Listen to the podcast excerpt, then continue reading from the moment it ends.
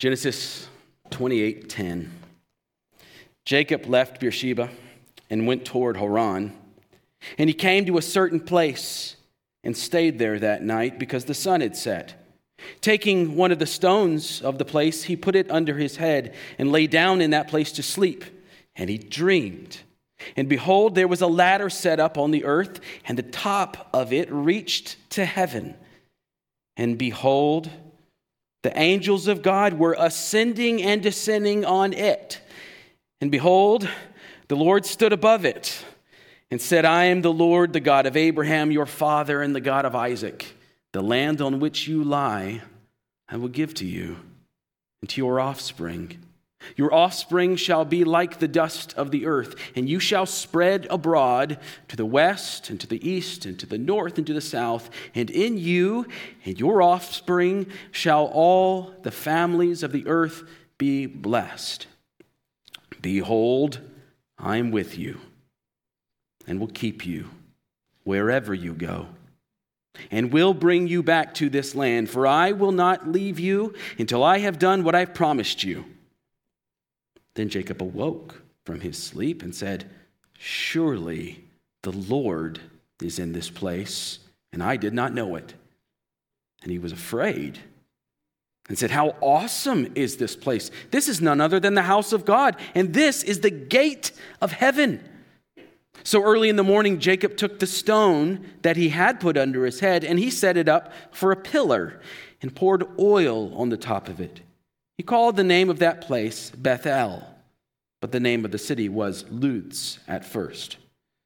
Then Jacob made a vow, saying, If God will be with me and will keep me in this way, that I will go and will give me bread to eat and clothing to wear, so that I come again to my father's house in peace, then the Lord shall be my God. And this stone which I have set up for a pillar shall be God's house. And of all that you give me, I will give a full tenth to you. This is God's word. You may sit down. Let me ask for the Lord's help. Lord God, you know in, in my preparation that I have written down things here in my notes that you don't want me to say, and things that I have not written down that you do want me to say. And so I pray that your Spirit will work through my preparation and work through my preaching to deliver only what you have for us today. Lord, help me not to be a distraction. Help us to see Christ clearly. And would you help us to better understand your word revealed in Christ? In Jesus' name, amen. Well, every now and again, as we are working our way through the book of Genesis, and it's been a while since we, we began, we have to step back and remember that this book tells one single coherent story. From Genesis 1 to Genesis 50, it's, it's better to think of this like a novel than it is to think of it like a, a scrapbook of events. It's a true story. It's historically accurate. Everyone who appears in Genesis appeared in history and so on. And what is recorded is an account of what actually happened. But it's also literature. So it includes, like any book, some details, but leaves more out. Think about it. We are covering thousands of years of history here in 53 pages. Certainly, there are some things that are left out, and certainly what is important has been brought to the forefront. Everything included is carefully curated, curated and carefully worded in order to, to tell us only what we need to know about the broader story of redemption. One of the more critical junctures of this story, written by Moses and the Holy Spirit, is the, that event that we read together and learned about together from Genesis chapter 11. When humanity, in rebellion, took it upon themselves to build a tower that reached to heaven. The tower in the city that would later become known as Babylon. The people in that city set out with with what the Puritans would call sinful ambition when they started to build that tower. Explicitly, they wanted to make a name for themselves, and they wanted to keep themselves from being dispersed throughout the entire world as God had commanded them. Implicitly, so reading between the lines, implicitly, implicitly, by building that tower into the heavens or attempting to, they were trying to create a man made gateway between heaven and earth a place where they believed they could force God or, or, or, the gods or whoever it was that they were worshiping, that, that the, the gods would be forced to come down to them and where they could be in the presence of the, of the gods and so be great in their own minds and to the rest of the world. And, th- and this is also, this is less clear from the text, but this tower to the heavens would also have the effect of standing above any potential flood judgments that God might send against them. In other words, the Tower of Babel from Genesis 11 was humanity's attempt to recreate their own temple of Eden, to enter in and so save themselves and make themselves great outside of God's provision. And as you read the Bible, all throughout the Bible, this, this Babylonian spirit to make ourselves great outside of God, away from God, this is the spirit of the world, the spirit of rebellion against God. When you see in Revelation the great city of Babylon, it isn't talking about the city that is 53 some odd miles south of, uh, of Baghdad now. Rather, Babylon in Revelation is the city of man. It is any and every city or nation or corporation or university that embodies man's prideful opposition to God. According to the biblical worldview, the Babylonian spirit is the spirit of the age, even today, characterized by, by this desire to elevate humanity and elevate human achievement and at the same time bring God down to us. In Genesis chapter 11, God's response to the tower project was to bring confusion and to disperse the people across the globe. And then, by the mercy of God, from that dispersion, God called Abraham. So, in the scope of the Genesis story, we need to see that the mercy of God in Genesis 12 is the direct response to the evil of man in Genesis 11. It was to be through Abraham that the grace of God would come to humanity. The nations of the world would be blessed through Abraham's offspring. By the grace of God, humanity would return to Eden in the presence of God, not through our own efforts, but through the blessing that comes through Abraham.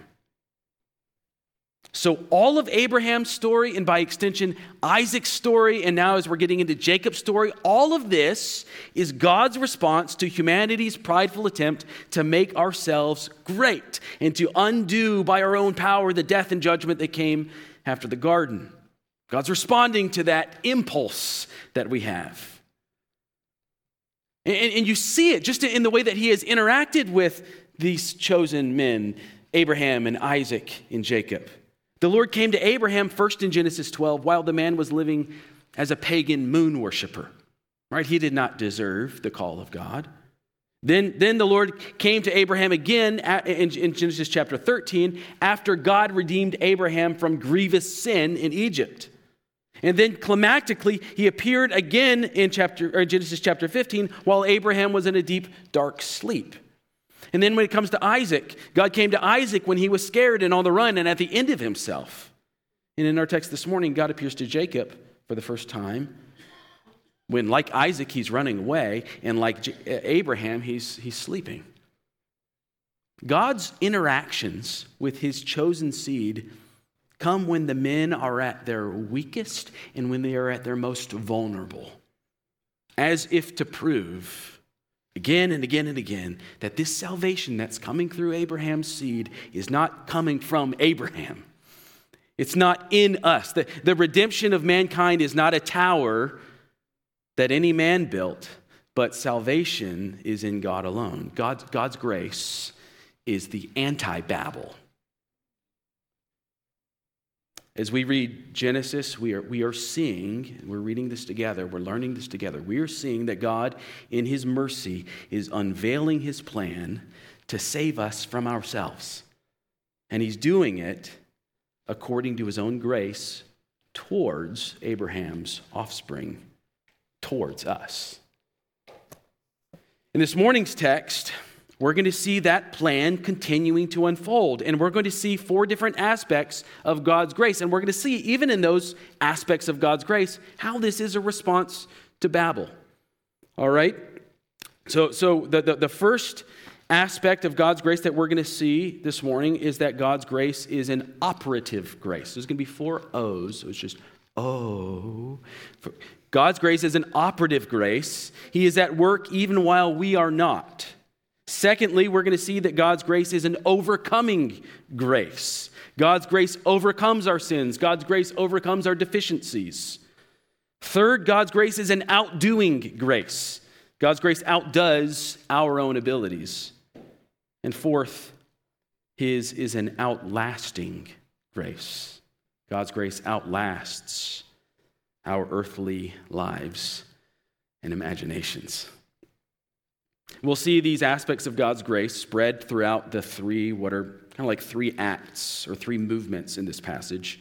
You have Jacob's dream, God's promises, and Jacob's response. So we'll see the grace, those four aspects of grace spread through those three movements. It all begins with Jacob's dream. So uh, I hope you have your, your Bible still open because you're going to want to look at the, the words with me. So Genesis 28 10 Jacob left Beersheba, went towards Haran, and he came to a certain place. Stayed there at night because the sun had set. Now, now remember, Jacob has left home uh, in Beersheba. He's left home in haste with very little to his name. Later on in Genesis, Jacob is going to say, When I left Beersheba, all I had was my staff. So he's running away with a walking stick, and he has the, he has, he has the promise of the future inheritance, but he doesn't have any earthly possessions and he is headed what is approximately a thousand miles north northeast from home base in search of refuge and a wife. And he's 77. And, and along the way, he stops in this place that the Bible designates as a certain place. And that clues us in, is remember, as we've been studying Genesis, there's a lot of special geographical locations. When you see certain place, that is God saying, This is important. This is a specific place. Now, why did he stop here? The Bible just says, because the sun had set. That's it. He got as far as he could, scurrying like a rat away from Esau, who wants to kill him, and he ended up in this certain place, which to Jacob is really just a convenient place to camp now that the sun is down. That kind of gives us the setting. And then verse 11 continues taking one of the stones of the place, he put it under his head and lay it down in that place to sleep. Now, this is weird.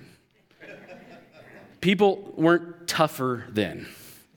Okay, they used soft materials to sleep on just like we do. And surely he had a, a rolled up cloak that he could have used. Maybe he could have taken some, some grass or something like that, or leaves to make a, a blanket, maybe a saddle.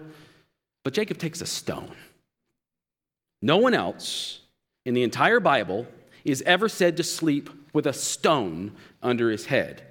So it's possible, based on the translation and some of the language idiosyncrasies, that it's, it's possible that he's putting the stone by his head or near his head Later on, uh, you see that same language to describe something that is near someone's head, exact same language. So it's possible that he's putting the stone by his head, maybe to lay a blanket over it as a kind of a makeshift tent, maybe to hide himself from people who are passing along the road. We don't really know. The sudden appearance of this stone in the story isn't so much its usefulness as a pillow or to show us how tough or austere Jacob is. Instead, the stone is being introduced to us because we're going to see it again used as a pillar. In the South, though, it would sound the same. but, but later on, the pillar is what will be important. So don't get hung up on the pillow, but don't ignore it because it will be important. So let's look at verse 12 now. And he dreamed, and this is, this is the, the important part. He dreamed, and behold, there was a ladder set up on the earth, and the top of it reached to heaven, and behold, the angels of God were ascending and descending on it. So when you see ladder here, don't think aluminum extension ladder. Instead, think, think, of, a, think of a stairway. This, this language is used elsewhere uh, in 2 Samuel, particularly to describe a, um, like a, a dirt or a stone siege uh, hill that would have been put up against the side uh, uh, of a, um, a city in order to take over the city. So, if you've seen those ancient siege ramps built against ancient city walls, they're very much like stairs that you would see on the side of a pyramid. So, that's what's being envisioned here. Jacob's vision is this massive stairway from heaven to earth. And this is where we see some clues that connect us to the Tower of Babel. At Babel, sinful humanity was building a pyramid like, mountain sized temple that would act as a stairway from earth to heaven and where mankind could connect themselves to the throne room of God and force down God's blessing. They said, back in Genesis 11, they said, Come, let us build ourselves a city and a tower with its top in the heavens and here in Genesis 28, Jacob sees this stairway from God, and you have very similar language. Its top is in the heavens, which is an echo. That's a clue for us. Oh, that's like Genesis 11. Yes, it is. It's just, just like that. And here he's seeing this, this stairway, and through this, this vision to Jacob, God is revealing that his work through Abraham and Isaac and Jacob truly is the response to Babel. And it's an important lesson. God alone connects heaven and earth, and God alone brings the blessing. And that is certainly a lesson that Jacob needed to learn. Think about Jacob. His, his, his life is all about sinful ambition. He had striven and schemed to force the blessing by his own power, and yet all along, God was the one bringing the blessing to Jacob. One of my favorite Genesis scholars, Meredith Kline, puts it this way He says, Jacob had been seeking to scale the heavens through human genius. But here, he discovered that the heavenly presence descends with help for the helpless as a surprise gift of grace. Isn't that good? In other words, Jacob's scheming, his lying to get the blessing was it was all human effort. It was all Jacob trying, him striving, something that he was trying to do. But then no, it only comes by God's grace. Jacob had been in Genesis terms behaving like a Babylonian. But this God-made stairway to heaven is the anti-Babel. It's the true gateway between heaven and earth. And, and, and, notice how it is revealed and when it is revealed to him. It's revealed not while Jacob is working or walking or battling, or he's not doing anything. The gateway between heaven and earth is revealed while Jacob is sleeping. It comes while he is as good as dead. There's even a rock by his head, like a grave marker, a tombstone.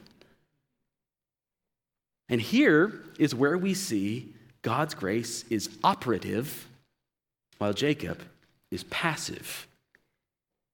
You see it even while Jacob is dead, asleep. God, being rich in mercy because of the great love he has for Jacob, communicates the gospel promises to Jacob. And in these promises, there will be no room for boasting from Jacob, but it will all be salvation by God's grace alone. Sometimes we errantly think of the Old Testament with all of its rules as the story of works righteousness and the New Testament as the story of grace. But are you seeing how that's not the case? I hope that as you've been listening to Dustin in, in, in Galatians, that you know that's not the case. It's always been a story of grace. Jacob is sleeping when God comes to him. God's plan of salvation did not change from Genesis to the Gospels. Rather, God's plan of salvation unfolded it was slowly revealed. Humanity has never been able to work our way into God's blessing. We were never expected to. Before time began, God's blessing was always going to come by God's sovereign grace. And we're seeing that as we compare man's pitiful attempt at salvation by works through building this tower into heaven that God looks down at and laughs at. And then at the same time, this pre existing, God made, angel laden stairway into heaven. There's no comparing them. One is salvation, and the other is condemnation. Speaking of these angels, though, because I know some of you are wondering about why there are these angels going up and down the stairway. Some of you, do you imagine when you read this like an escalator and there's just some going up and some going down? Yes, okay. I, that, it's not just me then. Well, several times in the scriptures, we are told about angels who are gathered around God's throne and then they are sent out to various places in the earth, the, the human realm, to do God's bidding. Uh, Hebrews 1.14 gives us a summary statement as to the duties of these angels. Hebrews 1:14 says they are ministering spirits sent out to serve for the sake of those who are to inherit salvation. You picking that up? They are ministering angels are ministering spirits sent out by God to serve for the sake of those who are to inherit salvation. And that's what we're seeing here. The, these angels, these ministering spirits, they're coming and going between heaven and earth through this divinely appointed gateway or stairway, and they're coming and going for the purpose of serving those who are to inherit salvation, namely Jacob. These angels are the extension of God's grace to Jacob. The sense is that these unseen beings that we normally don't get to see will be assisting Jacob even when he doesn't know it.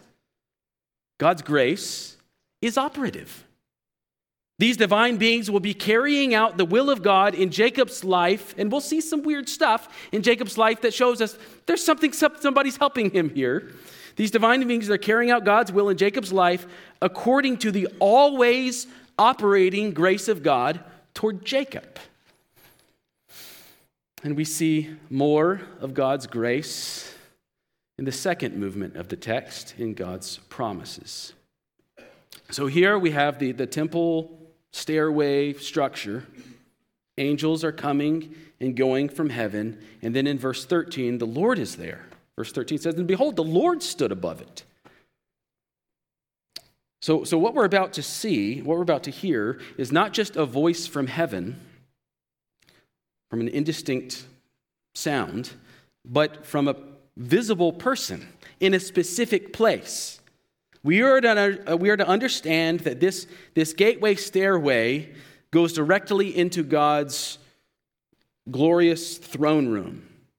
And standing in, in, in, the place of his glory, that, that place where God's glory is, truly, the Lord is there, and he says from there to Jacob, I am the Lord, the God of Abraham, your father, and the God of Isaac. The land on which you lie, I will give to you and your offspring. Now, we've heard these promises before. This is identical to what, what God told Abraham. It's identical to what God told Isaac with the, a couple names added in. He, God is identifying himself by his covenant name. He uses Yahweh, the Lord. When we see all caps there, capital L, capital O, capital R, capital D, that is God's covenant name, his revealed name to those he is uh, in, in that covenant relationship with. He's revealed by that same name, and using that name, we are clued in oh, he has revealed himself as Yahweh. That's his true name, and he's going to reveal himself to Jacob, so he must be making a covenant promise to Jacob here. And that's what's happening. The land promise is now being passed from God to Jacob. Now, Jacob, we know from chapter 27, he's already kind of sort of gotten this promise or blessing or inheritance, and he got it by trickery. And then again, Isaac himself gave it to Jacob, but that was also kind of a resort of Rebekah's mission. But now God is teach, teaching Jacob that this blessing doesn't come from your trickery and it doesn't come from your mom working on your behalf. The blessing comes from God by his sovereign grace. Again, while you sleep. Notice also that God promises him the land, even as Where's Jacob? He's on his way out of the land. He gets the, the land promise even as he's leaving the land behind, leaving it to Esau, no less, the guy who wants to kill him. So, that, so then, in the same way that God promised Abraham, he promises Jacob abundant offspring. Verse 14, your offspring shall be like the dust of the earth. Jacob gets this promise, the, the abundant offspring, even though he's unmarried. So even while Jacob is leaving the land to his raging brother, and even while 77 year old Jacob remains single, God, by the power of his word, is creating this future for Jacob. What we see here is this aspect of God's grace that teaches us God's grace overcomes. God's grace is an overcoming grace. There are no obstacles, there are no circumstances that will stand in the way of these promises of God. Esau, being in the land, will not stand in the way of Jacob inheriting the land. Jacob, being single, will not stand in the way of a great nation coming from Jacob. Jacob's deficiencies will be overcome by God's grace so too will Jacob's sin. Remember who he is. He is, as Isaiah titles him, the worm. You worm, Jacob. He's a liar. He's a schemer. And yet, God, in his grace toward Jacob, has chosen to appear to Jacob to reveal the unseen realm of glory to Jacob, to make these precious promises to Jacob, all the while Jacob is still a liar, he's still a schemer. And yet, as we see in Jacob's story, as we will see in Jacob's story, God's grace overcomes Jacob's sin. That's true for you too. No, you don't have a land promise like this. You don't have the promise of offspring like the dust of the earth. Some of you are thankful for that. But you do have the promise of eternal life in the new creation, which is the greater land promise. And you do have the promise of belonging to the Father as his adopted child, which is the fulfillment of the dust of the earth promise. Further, you have the promise that though you are a sinner like Jacob, you will grow in Christ's likeness. Through your, through your adoption and by God's Spirit in you, your sinfulness will be overcome. There isn't one of you here who's truly a Christian that doesn't struggle against sin. Pride, anxiety, fearfulness, deceitfulness, a short temper, impulsiveness, all of us. Listen, that doesn't stop God from working in you, though. It's, it's, not, it's not that God is waiting for you to start being obedient and then he'll give you his grace. That wouldn't be grace, would it? That would be something you earned. And then you'd have a reason to boast, and then we'd be right back at Babel, building temples, or in Rome, building cathedrals or Salt Lake City, building whatever that thing is. God's grace in you is creating your joyful obedience. God's grace came to Jacob while he's asleep, symbolically dead, with a tombstone at his head, and we all know he's a liar. He didn't start obeying God and then get God's grace. It's the same thing for you. God's grace comes to you before you're obedient. God's grace in you creates joyful obedience. Remember, God's grace is operative when you were not. And God's grace is overcoming your sin, He's overcoming your deficiencies, and even your resistance to Him. Praise God.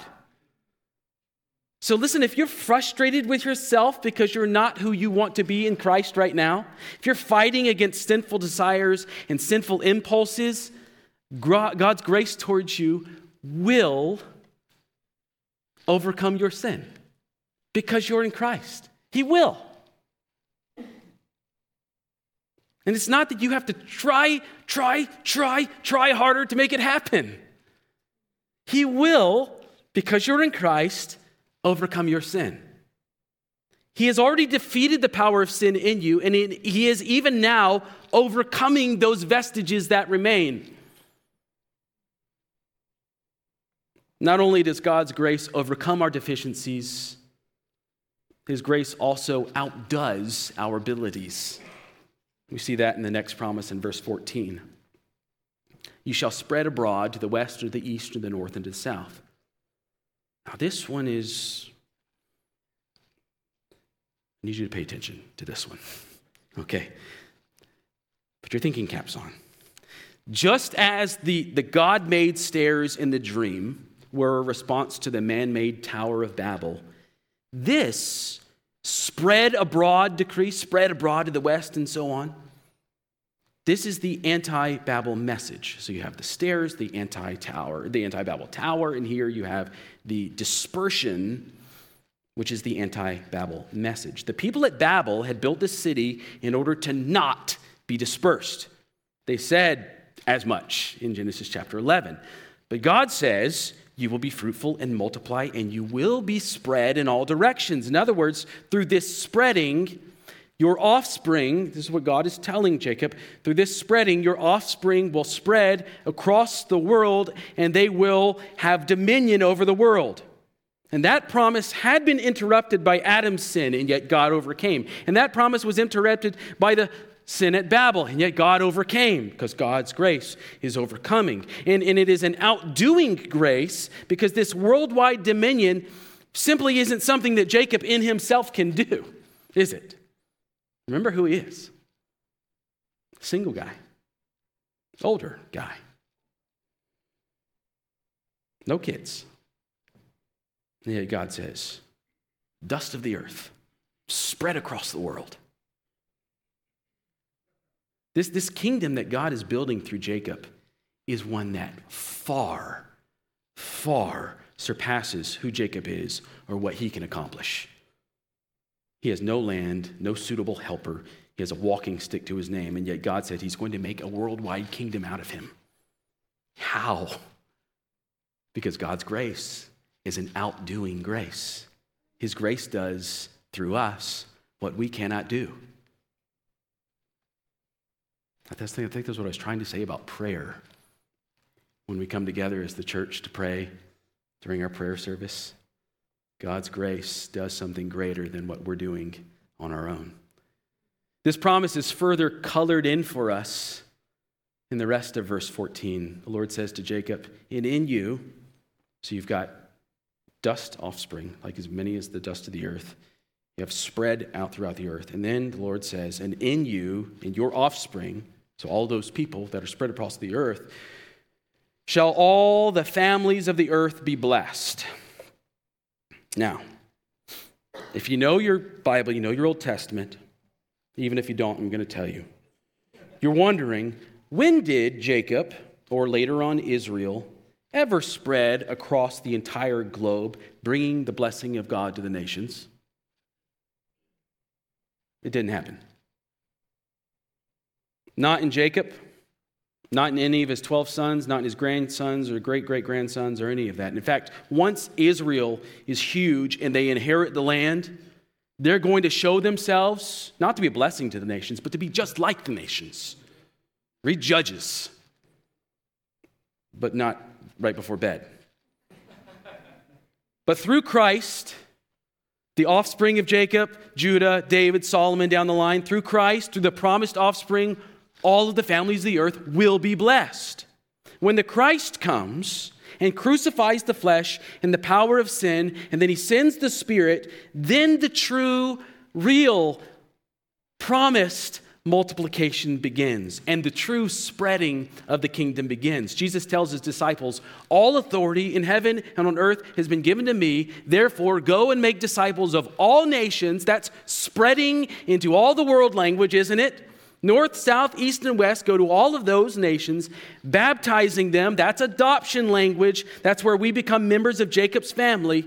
And teaching them to observe all that I've commanded you. That's kingship language the Lord Himself will far outdo anything that Jacob is ever able to do. Jacob's life is spent learning that lesson,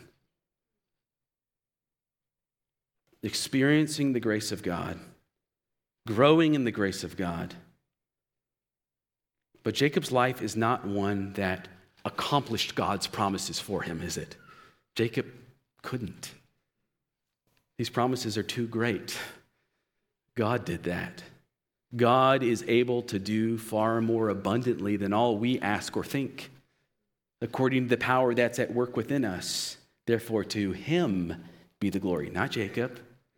To him be the glory in the church and in Christ Jesus throughout all generations, forever and ever. Amen. I am so thankful that God's work in this church exceeds my abilities as a pastor. Even three pastors together, we're, we're probably worse when you combine all of our powers together. But God's, God's work in this church is far more abundant than what we can ask or think. Because His grace outdoes our abilities. All of the promises up to this point in Genesis 28 tell us a few important things about the grace of God to sinful Jacob. God's grace is operative, God's grace is overcoming, and God's grace is outdoing. I told you there were four, though. God's grace is also an outlasting grace. God's grace outlasts Jacob's life, and God promises him his, that that same thing. Look at verse 15. Behold, I am with you and will keep you wherever you go and will bring you back to this land, for I will not leave you until I have done what I've promised you. Now, I just quoted Matthew 28 a moment ago, showing the ultimate fulfillment of the promise of the worldwide kingdom doesn't come until we get Jesus.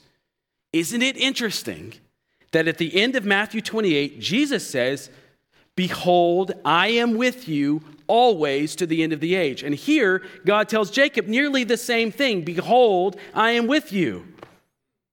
And behold, I will keep you wherever you go. I'll bring you back. I will not leave you. Do you think those two quotes might be related? Let's just do some good Bible study together. Yes. The answer is yes. When God to Jacob made the promise of his presence, until it is all accomplished, God was making a very, very, very long promise to Jacob. The promise of God's presence is an enduring, persevering, outlasting promise because God's grace is enduring and persevering and outlasting. The promise of the always and forever presence of God with Jacob outlasts Jacob's life. It outlasts all of his sons' lives and his grandsons' lives. It is fulfilled in Jesus Christ and then is passed down further to the church, the offspring of Abraham, Isaac, and Jacob by faith. Brothers and sisters, do you see that you have inherited this great and precious promise of the presence of God with you? And did you know that it will outlast your earthly life. This promise will outlast Del Cerro Baptist. If the Lord tarries, we will all die. And the United States will probably, almost certainly, dissolve or be conquered. And San Diego may lie in ruin, and this building will crumble.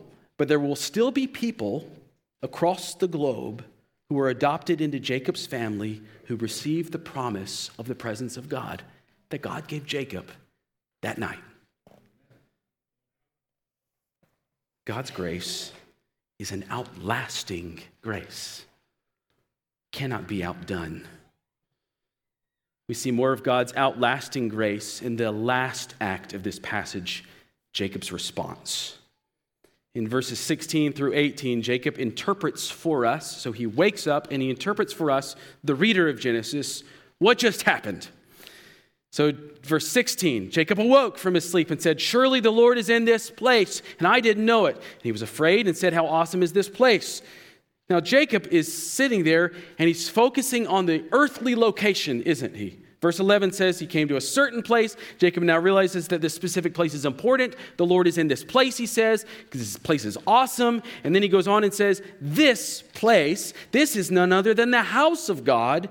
This place is the gate of heaven. The house of God is temple language, all right? I want you to just, whenever you see house of God, Anywhere in the Bible, that's temple language. A temple is a house for a God. That's what a temple is. A gate of heaven is also temple language because a temple is a gateway into the heavenly realm. That's how the ancients thought about it. A temple is like a, a cosmic intersection between the heavenly realm that you cannot see and the earthly realm that you can see. That's what the mountain Garden of Eden was. That's what Babel was trying to replicate. And Jacob sees, oh, that's what this is. This is the house of God. This is the temple. This is the gateway to heaven. It's a temple. God has made himself known here. He lives here. It's his house. And that stairway ladder thing is the connection between earth and heaven. It's the gateway, the doorway. So Jacob does, what he does is essentially lay the first stone of the construction of the earthly temple. Look at verse 18. So early in the morning, realizing that this is God's temple, his house. Early in the morning, Jacob took the stone he had put under his head and set it up for a pillar and poured oil on the top of it, and he called the name of the place Bethel, which means house of God. Since this is God's house, it needs a cornerstone, a, first rock for the building of the foundation. This rock symbolically is the cornerstone of the temple, and it is consecrated, which is to say, it's made holy, set apart for special purposes with this oil that he pours on it. And now that God has made his promises to Jacob, Jacob is going to make promises to God. So here's the first stone of the temple. Now I'm going to make my promises to you, God. That's why we call this scene a covenant ceremony. God tells Jacob, I'll be your God, and Jacob tells God, I'll be your servant. But it's kind of interesting, and we have to look at it carefully. Look at verse 20. Jacob made a vow saying, If God, and you're seeing that if, right? You see that if? Okay, if God will be with me and will keep me in this way that I go and will give me bread to eat and clothing to wear so that I may come again to my father's house in peace, which could mean God's house, it could mean Isaac's house, then the Lord will be my God. It sounds like a conditional promise, right? If you do these things for me, then you can be my God, then I'll worship you. But remember what God is promising Jacob. The key to these promises is safe return to the land. Jacob is going out into the unknown. He doesn't know Uncle Laban. He, he, he, doesn't know, well, he'll soon know Uncle Laban, but he, he also doesn't know what sort of bandits will be on his journey or what warring tribes will be on his journey that he will come across on this thousand mile journey to, to Haran. All Jacob knows is, I'm defenseless, I'm going into the unknown, I might not even make it back. So he, he's telling God, I trust you. I trust you. This is, a, this is a statement of faith. It sounds like a conditional trick, but it's not. This is faith. I trust you will bring me back here. And when you do, because this is your dwelling place, you will be my God in this land. Remember, the land is the issue here. We kind of miss that, but Israelites reading this, for whom the land was always the issue, they know the land is the issue. Away from the land, Jacob is just a guy holding on to a few precious promises. In the land, all of those promises come to fruition. In the land, Jacob is a servant of Yahweh who dwells in the land. So it may seem strange to see this response from Jacob, and it took me all week to finally go, okay, Jacob, it's okay that you said this. Uh, But, but it really is beholden upon God to be faithful to his promises, to bring Jacob back into the land. And Jacob is trusting here, God will do it. Do it. And that's the big issue with this temple thing that he starts to build. God's presence in Jacob's mind is magnified in the land. So he says, You'll be my God here when I get back to the land, because in his mind, God was only one who could extend as far as the boundaries of Canaan. He didn't know that God could go all the way to Haran. So he's thinking like an ancient, and, and he's thinking here, this is where God is, this is where God's temple is, God's going to bring me back, and when he does, this is where I will worship him. So that's what we get to verse 22. This stone, he explains the stone for us. This stone, which I have set up for a pillar, shall be God's house. Now, what did it tell you God's house was? It's a temple. So he's saying this is where God's going to dwell, not in the stone. We'll talk about that in a minute. And of all that you give me, I will give you a full tenth.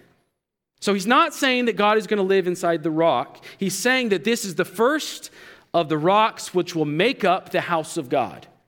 This is the beginning of the temple which will be built upon Jacob's return. In fact, keep reading in Genesis. When Jacob returns to this place, when he returns to Canaan, he's going to come back to this place called Bethel, the house of God, the gateway between heaven and earth. And he's going to receive a new name from God, which is to say the covenant is confirmed. And here Jacob will set up another stone, another rock, to go on the temple foundation. And he's going to worship God here again.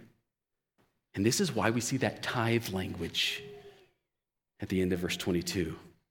Because once the temple is built with this rock as its cornerstone, then Jacob's offspring will serve the Lord in the temple and bring a tenth of all they receive from the Lord. That's what we're seeing here. Just like Abraham gave that tenth to Melchizedek, the priest of the Lord, in chapter 14, Jacob is promising the temple of the God, dwelling in the temple of the Lord, a tenth of all he has for temple use.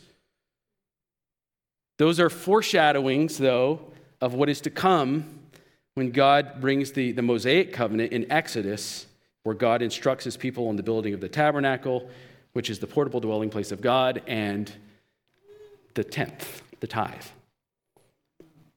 Later on, that tabernacle from Exodus would be made permanent by Solomon, the son of David, who would build for God a temple made of stone.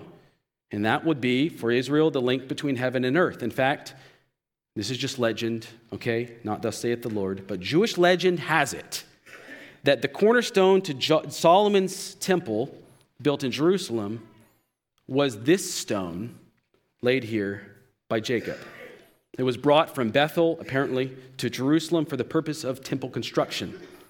Now, whether that's true or not is irrelevant because that temple was torn down. And it's also irrelevant because there is a greater fulfillment of the tabernacle and the temple, and there is a greater cornerstone, isn't there? Jacob was excited about the place. Oh, this place is special. This place is awesome. This place is the house of God, and so on. And what he did not know, what we now know, was that the place would be fulfilled in a person. God's grace will outlast Jacob. It will outlast this rock. It will outlast the tabernacle. It will outlast both temples. God's grace comes in a person.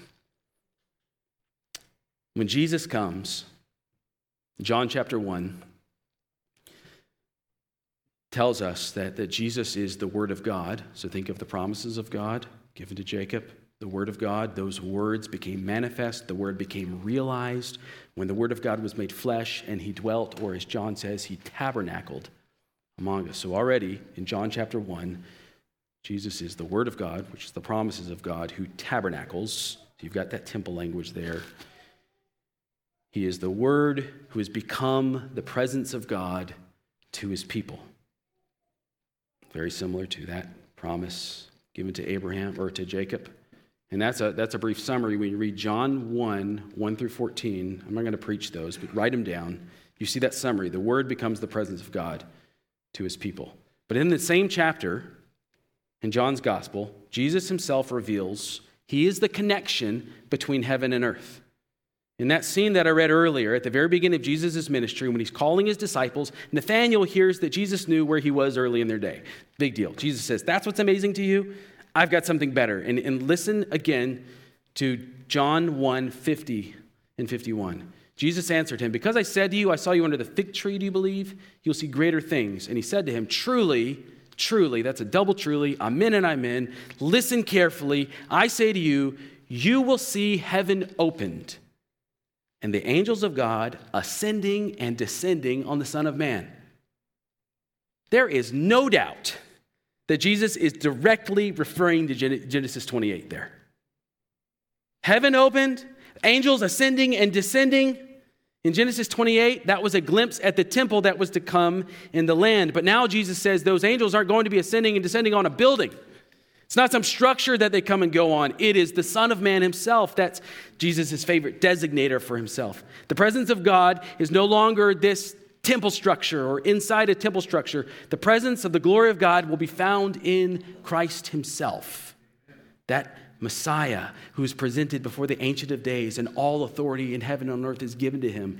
It is this God man who now manifests the presence of God. It is this God man, Jesus, the Messiah, who is the dwelling glory of God with his people. Jesus goes on in the Gospel of John to explicitly call himself the temple tear down this temple and I will raise it up in three days. And John says, he was talking about himself. And then he'll also say, he's the gateway to the sheep, the gateway to heaven, the door to heaven. He's the temple, he's the presence of God, he's the way to God.